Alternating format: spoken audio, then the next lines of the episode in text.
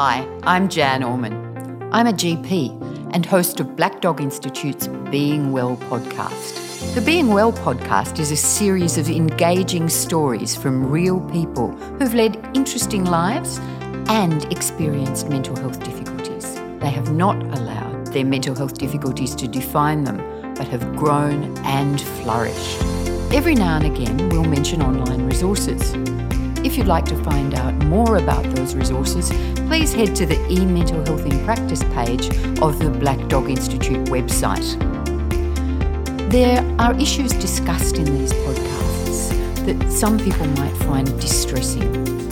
If you do experience distress, please contact your usual support person or lifeline on 131114. Let me introduce you to Percy Knight. Percy comes from Western New South Wales. He grew up on a mission and as a young man played rugby league for the Balmain Tigers in the 1980s. Percy subsequently went on to a career as a campaigner for Indigenous rights. More recently, he's travelled widely to rural and remote communities to promote resilience and awareness of social and emotional well-being in his community. He's currently lecturing at Sydney University and working towards his PhD.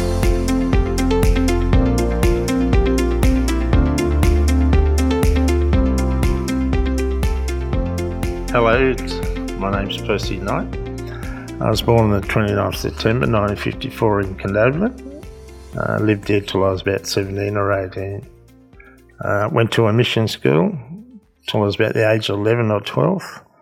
Um, we, we lived as if we were living semi-traditional. We, we, we, we, we went hunting, we went fishing, and we, we the, the Wiradjuri people are known are, are, the people of the three rivers, uh, and one, you know, being the Lachlan, um, the the um, the Lachlan Macquarie, and and the um, uh, the Barkindji River, which is under uh, under a lot of um, stress at the moment, I would say the Darling.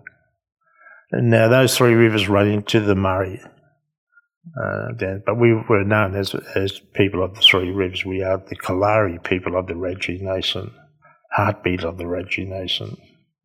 And um, life for us kids were was good, uh, but we were too young to understand um, what assimilation integration had done to our elders you know, there was problems problems with there was no work, so everybody was on. They had to accept rations, otherwise, you know. I mean, we still fished and we still went out picking mushrooms and and um, hunting kangaroos and goannas and uh, and all sorts. So we, we did have that that sort of uh, that that sort of lifestyle.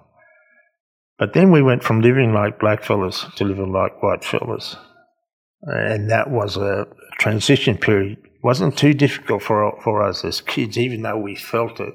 Most of us actually used to used to wag school and go down the river and swim across to the old mission and, hang out there. Um, because we, we, we, you know, we, we were living in a, a, new world, a new, and it was a foreign world for us. Um, but our, our older people struggled big time, and um, and a lot of them did um, did have depression, or the boogeyman got them. Um, so that that transition from living like Indigenous Australians to living like white people was a was was very tough to to to come to to to actually uh, live in that in an environment where uh, everything you do was, was monitored by other people on the mission. Uh, even though the missionaries were uh, they, they, they were missionaries, they were sometimes their management skills were very hard to understand. And um, well, we often say, look, you're in our country now. We're not in your country. Our country meant that, that not talking about Australia as a, as a country, but where we actually were living at the time. We were happy there. Uh, but the problem that that was is that you know we we had no ways to create economic freedom. we were always um, most of the people were receiving uh, pensions or, endowment that they used to say in those days. Um, we, every family had a large family, but we also had a lot of sorry business going on, and um, and a lot of our people suffered depression at a you know at a at a time where they they didn't know what, what was wrong with them. All we we knew that, uh, particularly in the men, um, we we um, we sort of knew that there was something wrong with them, and in fact, we used to call it um, that they had they got the boogeyman. Boogeyman is inside them, and that was the, the depression. As a young boy growing up in Canaan, I remember talking to a friend, and he was complaining about one of our uncles and I said, look, don't worry about poor old uncle. He's just a bit mental. He's, he's, a, he's a bit he's a bit silly. And when I said that, my auntie overheard it, standing not far from me, and then gave me the biggest cloud across the back of the head. Said, "Don't you ever talk to your talk to your people like that? There's nothing wrong with poor old uncle there. He's just feeling a bit sick." And uh, and I, that, that, that moment in time for me stuck with me all my life. And depression is like, a, I mean, it is a sickness, and as like any other sickness, you can get help, you can manage it. But unfortunate thing, yeah, people, and a lot of, uh, a lot of people in Australia suffer in silence. And that's probably the worst thing you can do. So I, I experienced um, depression at a sorry, at a very younger age uh, on on the mission in Condobolin, um, and I, I, didn't quite know what it was, but I did notice in our our elders people because Condo, like most Indigenous community, had a culture of of, of alcohol culture or grog. You know, we used to refer to it. Um, and that created problems. So those men would would uh, that that were drinking heavily and the women were drinking heavily, um, they they did suffer, and you could tell by their eyes that there was something wrong. But you know, we were uh, kids at the time, and we were, um, you know, we were parented not only by our mothers and fathers, but by the whole community. So it, it was that that caring nature that we had. But the grog culture, was was really the ma- major factor for uh, for depression in our in our communities, uh, and that's what they used to do, drink heavily, and of course then a lot of other issues, health issues, um, as a result, like um, cirrhosis of the liver uh, with our people, and we had a lot of people passing away. We'd have a funeral, I would say, every one in every three months, and that was pretty sad. And when somebody dies in our community, we call it sorry business. Everybody is affected. And, uh, you know, depression was really grabbing hold to our, our people. They didn't quite understand what it was. And of course, when they went to the doctors, you know, they had to go walk about five kilometres to even get to the hospital. Um, they were treated like, honestly, they, the, the, um, they, they were treated like second class citizens.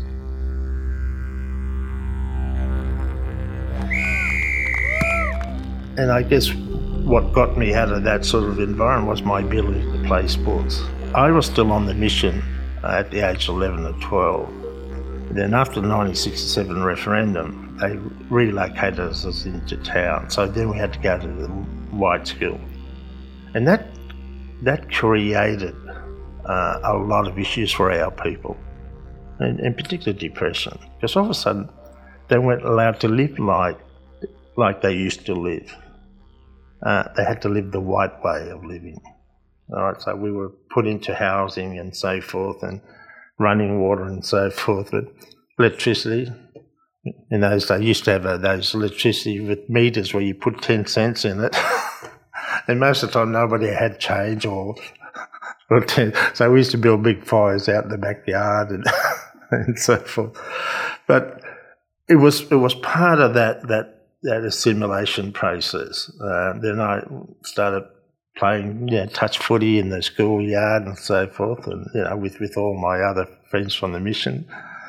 I I, I, I didn't do that well at school, although a um, uh, a school teacher came up to me one day and, and shook his head. He looked like you know that that um, KFC um, guy, you know. anyway, he said, "You know what?" He said, "You're just lazy." He said, "You've got you're you're a really intelligent boy." And uh, I said, "Well, uh, what is education going to bring me here in Condo?" Uh, I said, he said, "Well, that's a good question, but that's depend. That's your destiny depends on you." Uh, and I thought, "Well, okay, I'll take that on board." Um, but I was never going to be a scholar as such while at that point in time. I wanted to be a football player. I wasn't worried about, I mean, how many academics you see playing rugby league or, uh, or you know, I, remember we used to have an inter-school uh, competition between West Wyalong and Grenfell, and there would be a three two. So we used to go. So, so we we had one one of the teachers who was pretty passionate about rugby league and got us all together, and then he realised, well, these black kids have got, they've got good, good ability and uh, they've got natural sporting instinct. So um, that that's how I started playing playing football, and I was very good at it. So I'm told.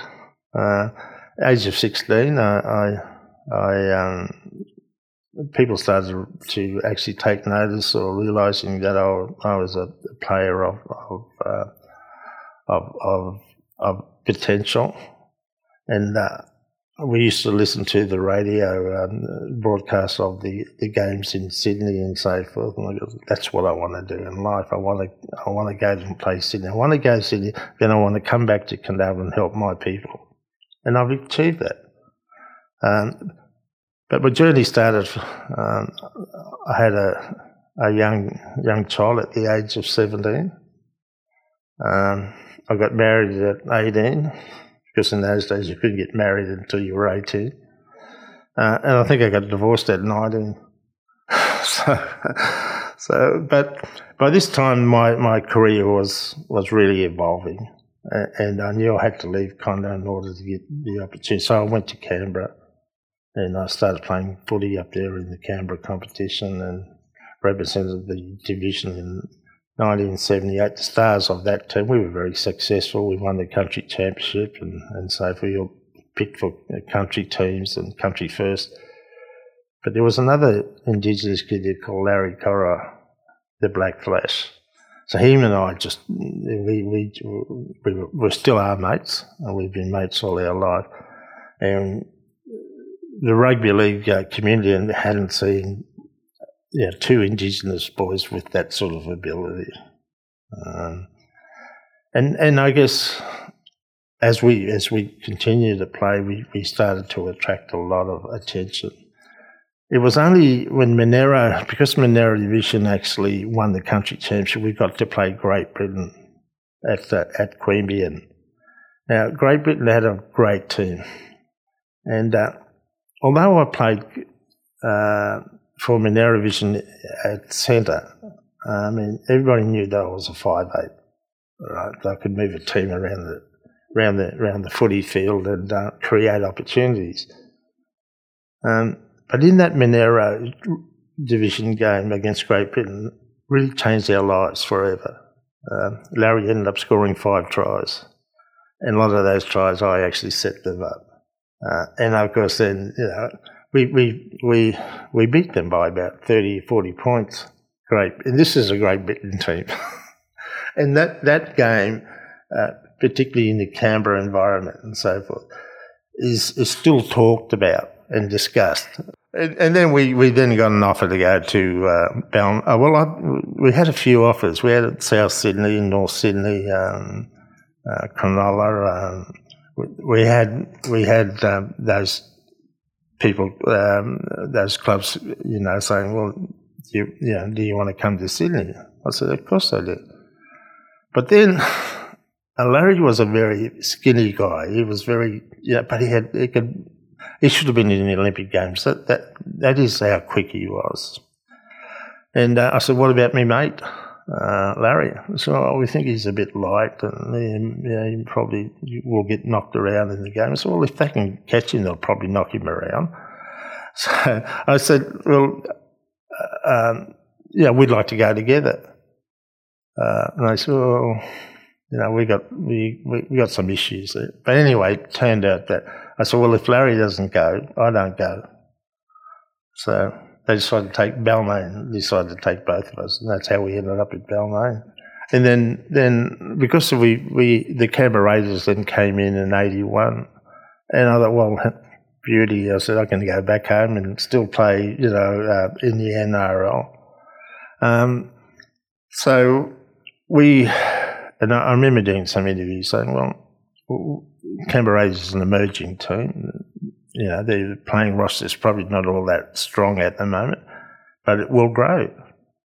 And then later on, we find out we find that players like Mal Meninga and uh, and uh, the Walters brothers and uh, you know um, uh, Terry Fahey, who's a great player in his days, uh, Ray Blacklock, we Alan McMahon and David Grant.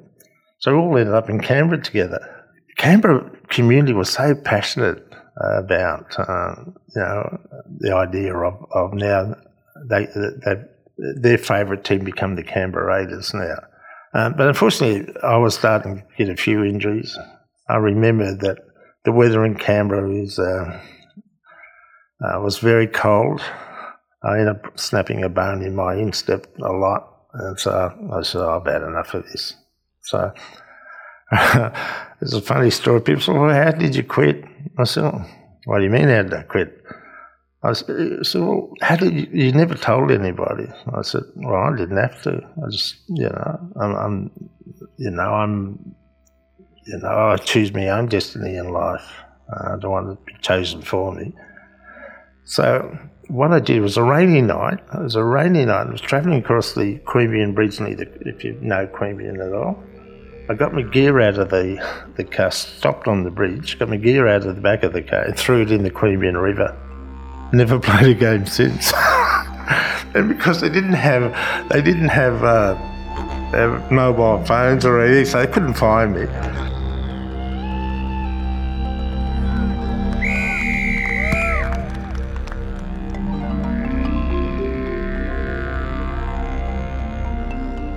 And look, I may receive academic qualifications. I mean, I have a master's, I have a Bachelor of Arts honours with honours, um, but I don't see myself. I'm still a, I'm still this little cheeky black kid from the mission, and, and I did, I, I did my BA in, in block mode, uh, and actually um, ended up with. One thing that that, I, that becoming a, a, a teacher. I mean, I was always a natural teacher and, uh, and, and, and, spoke a lot at, at conferences and so forth. But these were skills that, that, I, that my education later on life actually helped me with. Uh, and it made me a lot more powerful uh, speaker, uh, and it made me, it made me, um, and I guess I, I wanted to, to say, well, if I can do it at my age, your kids can do it at your age, easy. I, want to actually implement an Indigenous business pedagogy into the curriculum. Um, but at the moment, it's just theory. I know it would work, but I, as, a, as an academic, I can't preempt that.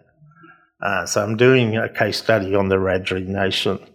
So I hopefully that um, well, look, I um, I, I started working in the um, work and organisational studies, uh, and I was focusing heavily on my PhD, and I'm sort of developing a, an Indigenous pedagogy model for basically for our people that are uh, for our entrepreneurial people. So finding a model, a business model that's embedded in our very ancient culture. All right which takes into consideration the epistemology, the ontology, uh, and the pedagogy.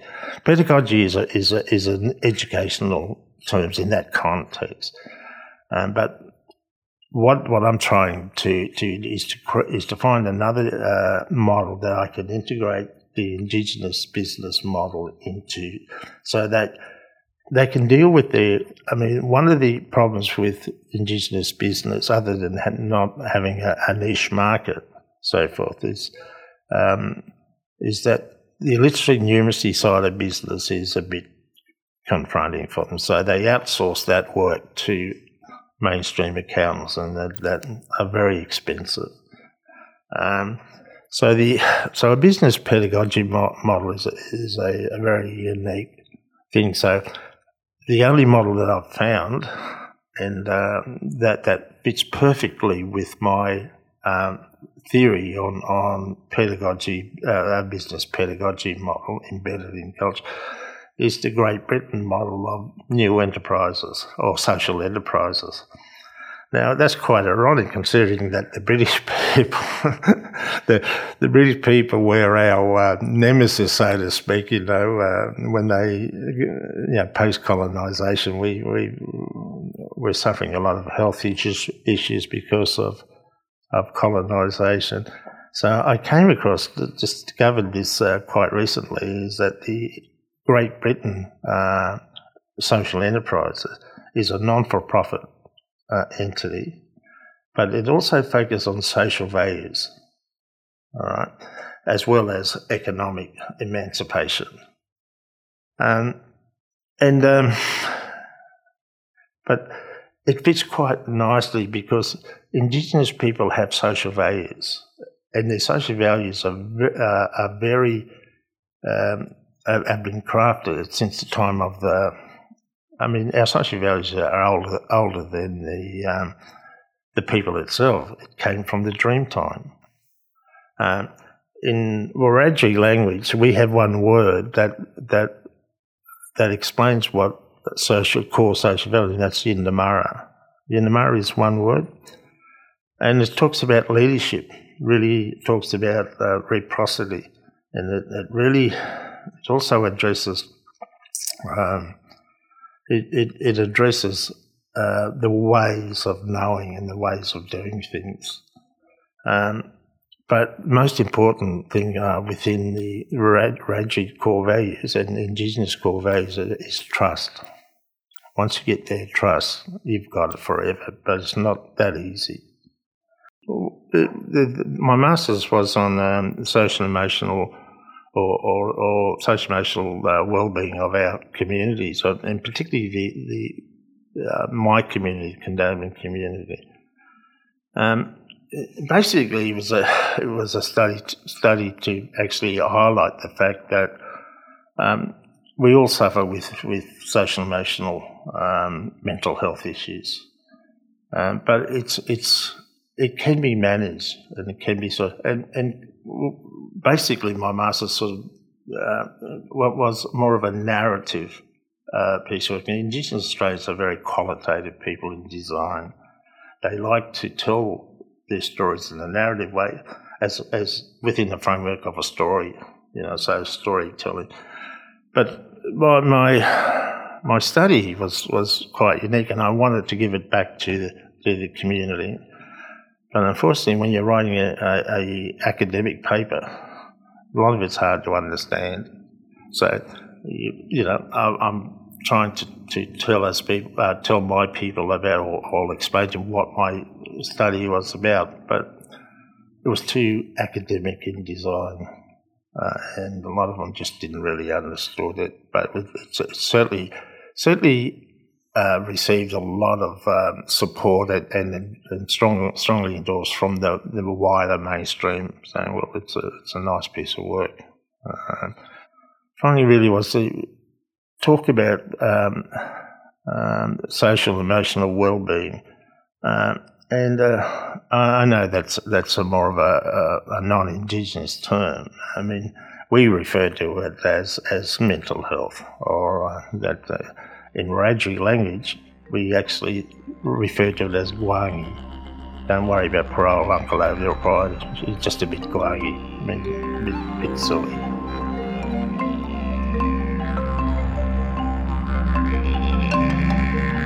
I think being involved in the ABC Connect program started me thinking about mental health. Yeah, the, Act Belong, yeah.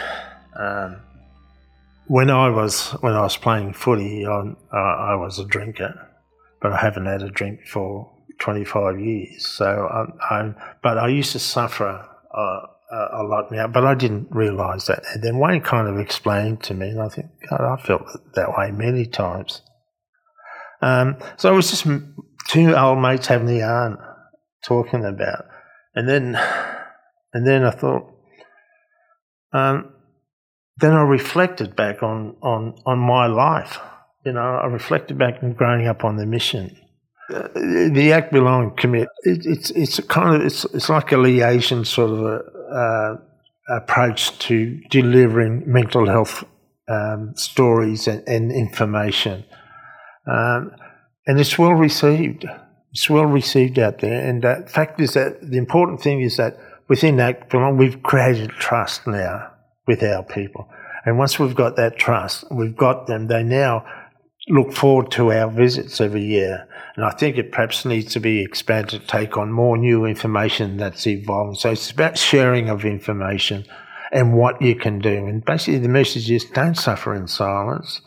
Speak to somebody about it. Yeah, well, the, the, towns we've been to is Dubbo, um, then we go out further west, um, Wilcannia, Brewarrina, Bourke, Broken Hill, Menindee, uh, and there's uh, there's another little place, um, uh, not Wilcannia. There's and there's a couple other places that I just can't escape me at the moment. Um, so we go to these towns and and and uh, and they're very receptive now. We're all on name, first name basis with everybody now, and we're not. It's not just about Indigenous stuff. It's, it's about getting the message out there to, particularly to the farmers, the landowners, and so forth, saying, look, um, depression doesn't segregate, it doesn't discriminate, uh, and if you want to uh, want to live a life, you, you need to deal with it. Accept the fact you have depression, and then you can move on. Um, so so that's that's the message. So Wayne Wayne talks about his experiences. Now, so now that you listen to Wayne's World, let me tell you a bit more about Percy's World. And then I start from that. We've all had uh, terrible things happen to us in our life. And, uh, uh, and, and, but we, we need to be positive and, uh, and go out and, uh, and tell your story to other people. Share your stories. You know, don't, don't be afraid. There's no shame in it. it I mean, shame won't feed you. You know, don't worry about that. Don't care about that. You know, just just just go out and, and, and have positive thoughts. Do do good things. You do bad things in community, but you know, got to be conscious of the fact that uh, it's all right to grieve for a while, and we have a lot of side business, but don't allow it to be to, to be grieving all your life. Mental health it doesn't segregate or, or um, you know anybody can get it, but it is a sickness, and and like any sickness can be managed. You know, you know the best thing to do is is that when you um, when you uh, when you got depression, it's not the suffer in silence. Talk to somebody. Talk to your teachers. Talk to your parents. Talk to your uh, schoolmates and uh, your, your sporting mates and all that so even when you're walking your dog, talk to your dog about it. I said, they probably think that's a bit rough. But...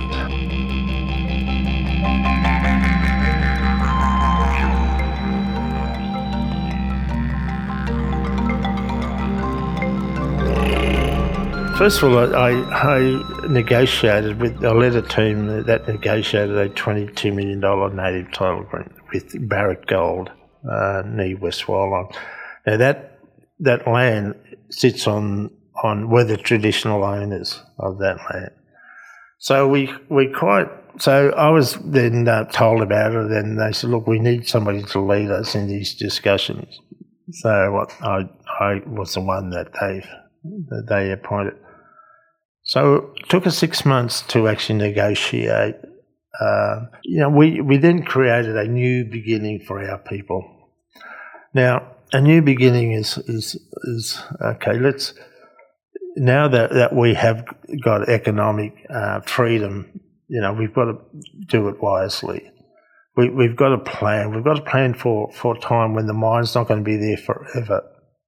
So we've got to create business opportunities. Um, we've got to support our young people.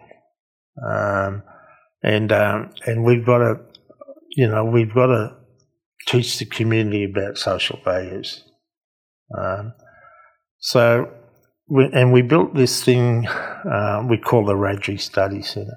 We also built a, a, a, house right next to it. Basically, basically, what I wanted to do is, is create a social enterprise. You know, we, we used to um, help the community in whatever way we can terms of you know, supporting the sporting people. Um, you know, people looking for work. We had a lot of training programs going on. You know, we had a great relationship with the Western Institute of TAFE.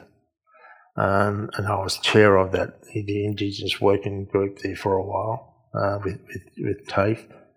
Uh, and things things were, were, were happening, and the um, the Wiradjuri Study Centre itself become a, a really a, a, beacon for our our, our people, and uh, um, and it's it's well known now, um, particularly because we built it, we created it, we built it, and uh, and we designed it, uh, and it's actually designed like a learning circle. And so the word the Study Centre, like it's a learning circle.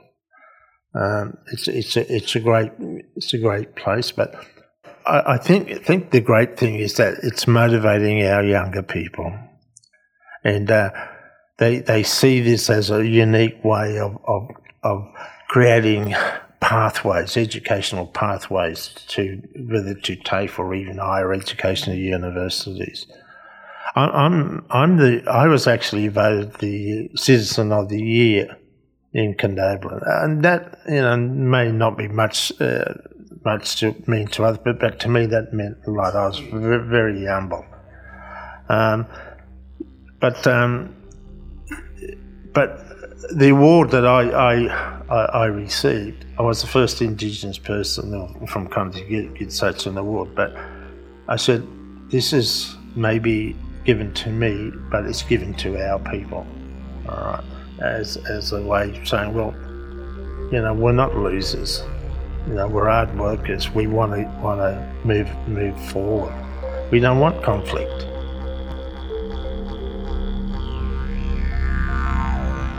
Thank you for listening.